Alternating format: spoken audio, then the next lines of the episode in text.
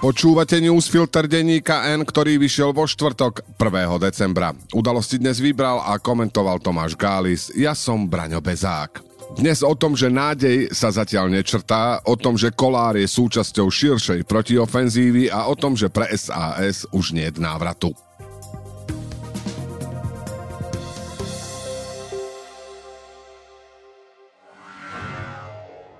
Poznáte už edíciu Hyundai Play? Skvelá výbava a atraktívny dizajn na vás čakajú už len do konca roka za polovičnú cenu, teraz aj s automatickou prevodovkou. Vyberte si z modelov i30, Bayon alebo Tucson s vyhrievanými sedadlami a volantom, inteligentným kľúčom či zatmavenými oknami. Spoznajte všetky výhody Hyundai Play na www.autopolis.sk alebo v predajeniach Autopolis na Panónskej, na Boroch alebo na novej prevádzke na Račianskej 155A. Pri pohľade na udalosti z posledných dní a to, čo nás čaká v najbližšom čase, sa človek nemôže ubrániť dojmu, že ide o žáner tragédie. Akékoľvek predstaviteľné vyústenie pôsobí pesimisticky. Z pandorinej skrinky slovenskej politiky stále vychádzajú hrozné veci a nádej, ktorá sa hádam skrýva na jej dne, stále nevidno. Isté sú momenty, keď to tak hrozivo nevyzerá. Nech jej už predchádzalo čokoľvek, sobotná dohoda s lekármi i súvisiace hlasovanie parlamentu boli ukážkou, že v slovenskej politike dokáže výťaziť aj rácio a dobrá vôľa. Lenže ani tento slušný výsledok nezostal bez pachuti. Ako sa dalo čakať, niekoľkokrát sa o ňu postaral Igor Matovič. Najprv novým geniálnym nápadom, ktorý rúcal všetko do vtedajšie úsilie, neskôr snahou dehonestovať lekársky stav a nakoniec výzvou parlamentu, aby dohodu neodobril. To je však nič oproti viacerým chronickým problémom. Jedným z nich je zjavná nemohúcnosť premiéra Eduarda Hegera. Kým v prvých mesiacoch jeho vlády, možno dokonca do začiatku letnej koaličnej krízy sa zdalo, že má zmysel aspoň dúfať, že sa konečne prejaví ako rozhodujúci hráč, dnes je jasné, že šlo len o zbožné želanie bez akéhokoľvek reálneho základu. Heger je plne v područí svojho stranického šéfa. Bez neho by sa nebol stal ani poslancom, ani ministrom, ani premiérom. A preto nejaví ani najmenšiu tendenciu túto lojalitu narušiť, hoci mu musí byť jasné, že Matovič ťahá krajinu stranu i jeho samotného kudnu. Na rozdiel od Hegera, lojálneho až za politický hrob, si šéf slabšej koaličnej strany Sme rodina robí, čo chce. Matovič si ho na začiatku svojej vlády zvolil za najbližšieho spojenca aj s cieľom boja proti inej koaličnej strane. Lenže po odchode či skôr vyštvaní SAS koalície to už ani náhodou nie je Matovičová voľba, ale nutnosť. Strana Borisa Kolára si preto môže dovoliť podporovať aj takú zmenu trestov za majetkové trestné činy, ktorá by definitívne zničila už tak dávno naštrbenú protikorupčnú povesť tejto koalície polície. A môže si dovoliť blokovať zmenu paragrafu 363, ktorý generálny prokurátor použil v prípadoch zasahujúcich do najvyšších poschodí politiky a ekonomiky už toľkokrát, že o jeho systematickom zneužívaní na pomoc politicky blízkym osobám nemožno pochybovať. Samozrejme v tejto súvislosti treba spomenúť aj najnovšiu výzvu poslancov okolo Juraja Šeligu. Tí prijatie rozpočtu podmienujú odmietnutím spomínaných zmien trestnej legislatívy, s ktorými prišiel najnovší Matovičov spojenec Tomáš Taraba a ktoré by pomohli najmä páchateľom ekonomických trestných činov. Ak novely prejdú, podľa Šeligu to bude koniec. Isté, čo to o červených čiarach sme už od poslanca počuli, ale dá sa predpokladať, že poslanec by už druhú podobnú blamáž zažiť nechcel. Lenže koniec môže nastať, aj keď spomínaná požiadavka úspeje. Po mesiacoch váhania, či vládu tolerovať alebo sa stať tvrdou opozíciou, totiž SAS prichádza s návrhom na vyslovenie nedôvery vláde. Ťažko povedať, aký výsledok by bol horší. Ak sa nenazbiera dostatok hlasov na vyslovenie nedôvery, bude to takmer s istotou preto, že vládu nechala žiť aj trojica Tarabovcov, čo sa už nebude dať odbiť ničím. Bude jasné, že hoci trojica poslancov z Kotlebovskej kandidátky nechodí na koaličné strany, nie vždy jej prejdú zákony, nemá zastúpenie vo vláde, ani nehlasovala za odvolanie, je partnerom koalície. Ale čo opačný výsledok, teda pád vlády a potom pravdepodobne dohoda o predčasných voľbách? Samozrejme, prieskumy sa môžu meniť, ale súčasné čísla vyzerajú dosť pesimisticky, minimálne s ohľadom na presadzovanie spravodlivosti a možno aj zahraničnú politiku. Jasné, mnohé bude závisieť od toho, kam sa nakoniec prikloní hlas, ale za to, že sa do vlády bude chcieť za každú cenu vrátiť smer, môžeme dať ruku do ohňa. Úmysel i výsledok je jasný, zostať na slobode, zastaviť vyšetrovanie smeráckých nominantov, návrat systému našich ľudí, odstavenie nepohodlných vyšetrovateľov a prokurátorov, ak nie rehabilitácia práv právoplatne odsúdených kamarátov. Napokon už dnes o tom svedčí neutíchajúca aktivita Roberta Fica, nadpráca generálnej prokuratúry so zjavným súhlasom Smerodina a tichým súhlasom hlasu.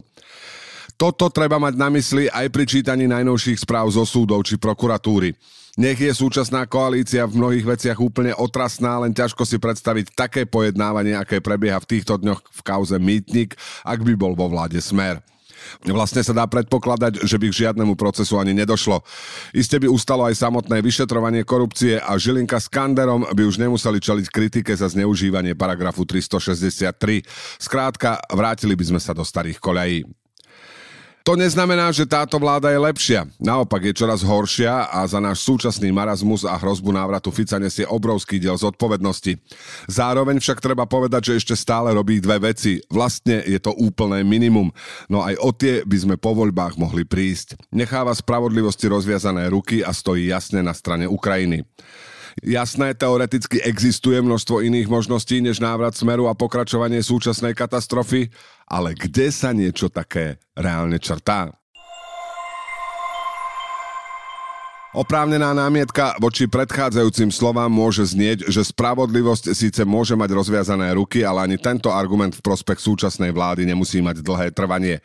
A zodpovednosť nebude niesť žiadny vonkajší faktor, ale priamo Boris Kolár so svojou stranou.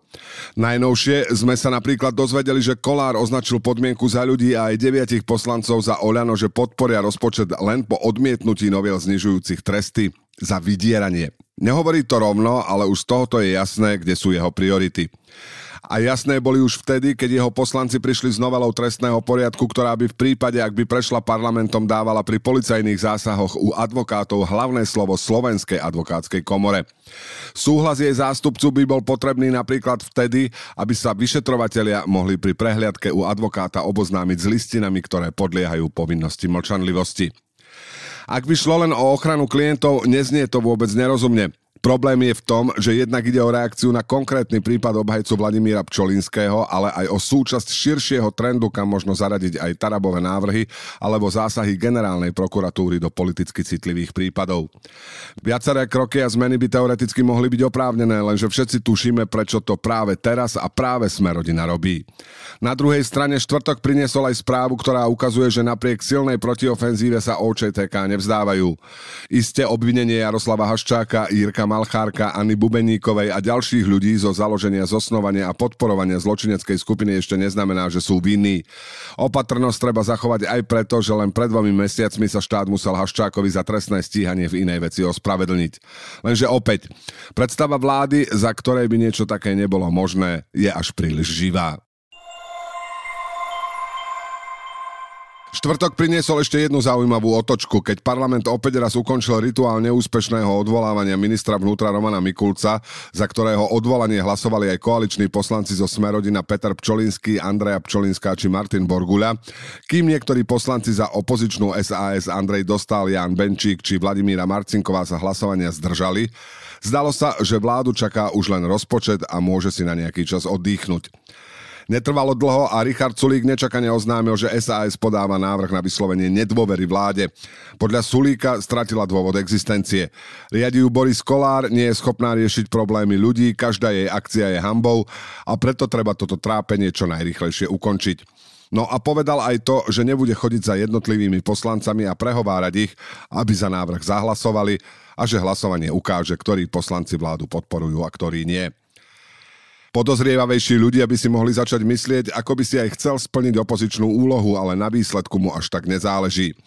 Namietať sa dá aj to, že vláda pomerne závažné problémy ľudí rieši v posledných dňoch a všetky dôvody jej existencie ešte nepominuli. Nech je ako chce, na paniku v koaličných radoch to zatiaľ nevyzerá. Boris Kolár spustil len obohraný refrén o nutkaní SAS povaliť každú vládu a prinášať chaos. Eduard Heger ďalšiu variáciu na tému zodpovednosť demokratických politikov a predseda klubu Oľano Michal Šípoš dokonca novú pesničku o zmluve s diablom, teda s hlasom. Sulík samozrejme bude v súvislosti so svojou snahou hovoriť len o neschopnej vláde a o záujmoch krajiny, lenže do veľkej miery ide o jeho stranu. V posledných mesiacoch SAS len strácala. Veľká časť priaznivcov nedokázala pochopiť odchod z koalície, potom nebolo niekoľko mesiacov jasné, či strana vládu podporuje, alebo je už skôr v partii s hlasom. Dnes s ním už jasne spolupracuje na páde vlády a hlas privítal SAS ako novú stranu v opozícii. Či už vláda vydrží alebo nie, pre SAS už nie návratu. Toto rozhodnutie však vyvoláva minimálne dve veľké otázky. Napríklad, či tento krok vôbec môže pritiahnuť nejakých priaznivcov späť, keď mnohí nepochopili ani samotný odchod z vlády.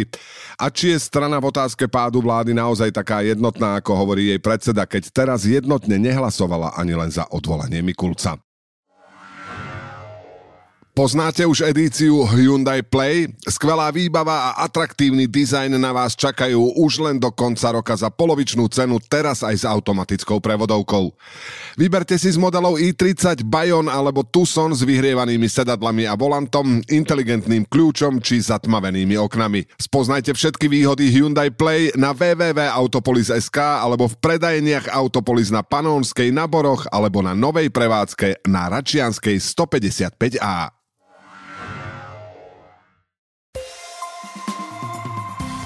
A teraz ešte správy jednou vetou.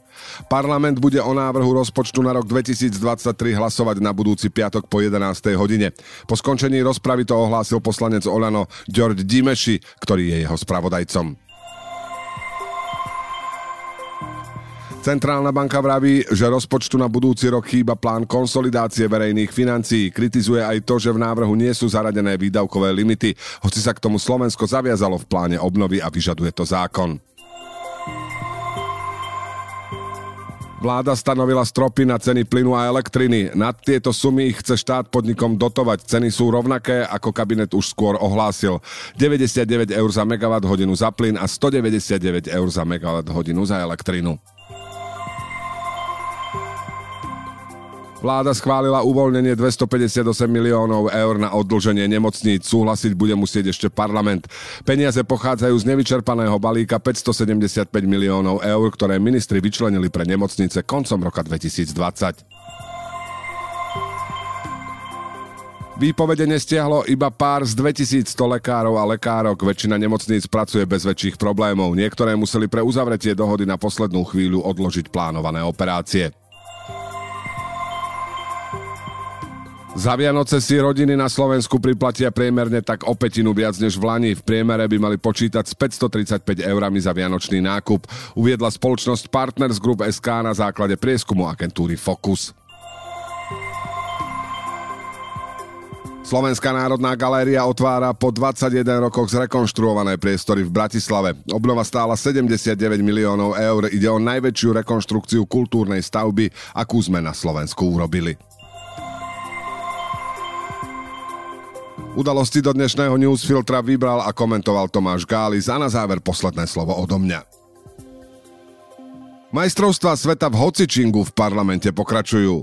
V disciplíne vnútorne rozporné hocičo v stredu bodovala strana SAS, ktorá podržala ministra Mikulca, aby v zápäti oznámila, že si želá pád celej vlády. Keby bol Sulík chirurg, tak pacientovi pred amputáciou ruky urobí manikúru. Do počutia zajtra.